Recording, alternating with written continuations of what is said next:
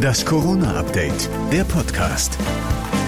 Hallo zusammen, ich bin Thorsten Ortmann und ihr hört das Corona-Update, der Podcast mit dem Nachrichtenstand vom Montag, 16. November, 15 Uhr. Der vor uns liegende Winter wird uns allen noch viel abverlangen. Die Kanzlerin in ihrem aktuellen Videopodcast, wie hart der Winter werden kann, zeigt sich schon jetzt auf den Intensivstationen. Dort liegen derzeit 3500 Corona-Patienten. Das sind 20 Prozent mehr als im Frühjahr.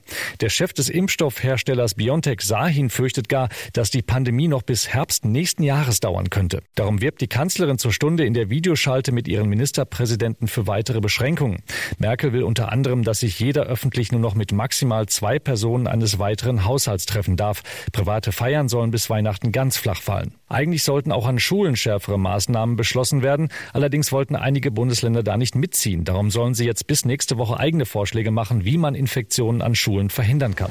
Während des Wahlkampfs hatte noch US-Präsident Trump noch vor einem drohenden Lockdown gewarnt, wenn Joe Biden gewinnt. Einer von Bidens Pandemie-Chefbekämpfern, Vivek Murphy, hat Trumps alternativen Fakten jetzt mal echte entgegengehalten. Er will nämlich gar keinen Lockdown.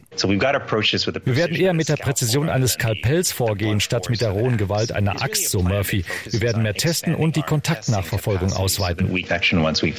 Übrigens, US-Präsident Trump hat am zurückliegenden Pandemiewochenende auch hart gearbeitet, und zwar an seinem Golfhandicap.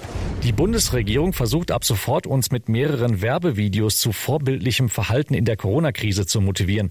Da sitzt zum Beispiel ein älterer Herr im Sakko auf einem Sessel in seiner Wohnung und erzählt im Rückblick, wie seine Generation die zweite Welle bekämpft hat. Tage und Nächte lang blieben wir auf unserem Arsch zu Hause und kämpften gegen die Ausbreitung des Coronavirus. Historiker Andreas Röder bei Bild zu der neuen Videokampagne der Bundesregierung. Den Lockdown mit Nichtstun zu verwechseln, das kann einem auch wirklich nur im öffentlichen Dienst einfallen.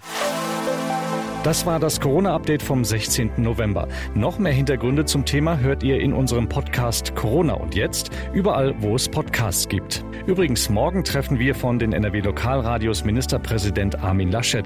Er beantwortet dann eure Fragen zur Corona-Pandemie. Wenn ihr auch Fragen habt, stellt sie ihm jetzt noch schnell über die Facebook-Seite unseres Hintergrund-Podcasts Corona und jetzt. In unserem Podcast morgen hört ihr dann auch alle Fragen und Antworten des Ministerpräsidenten.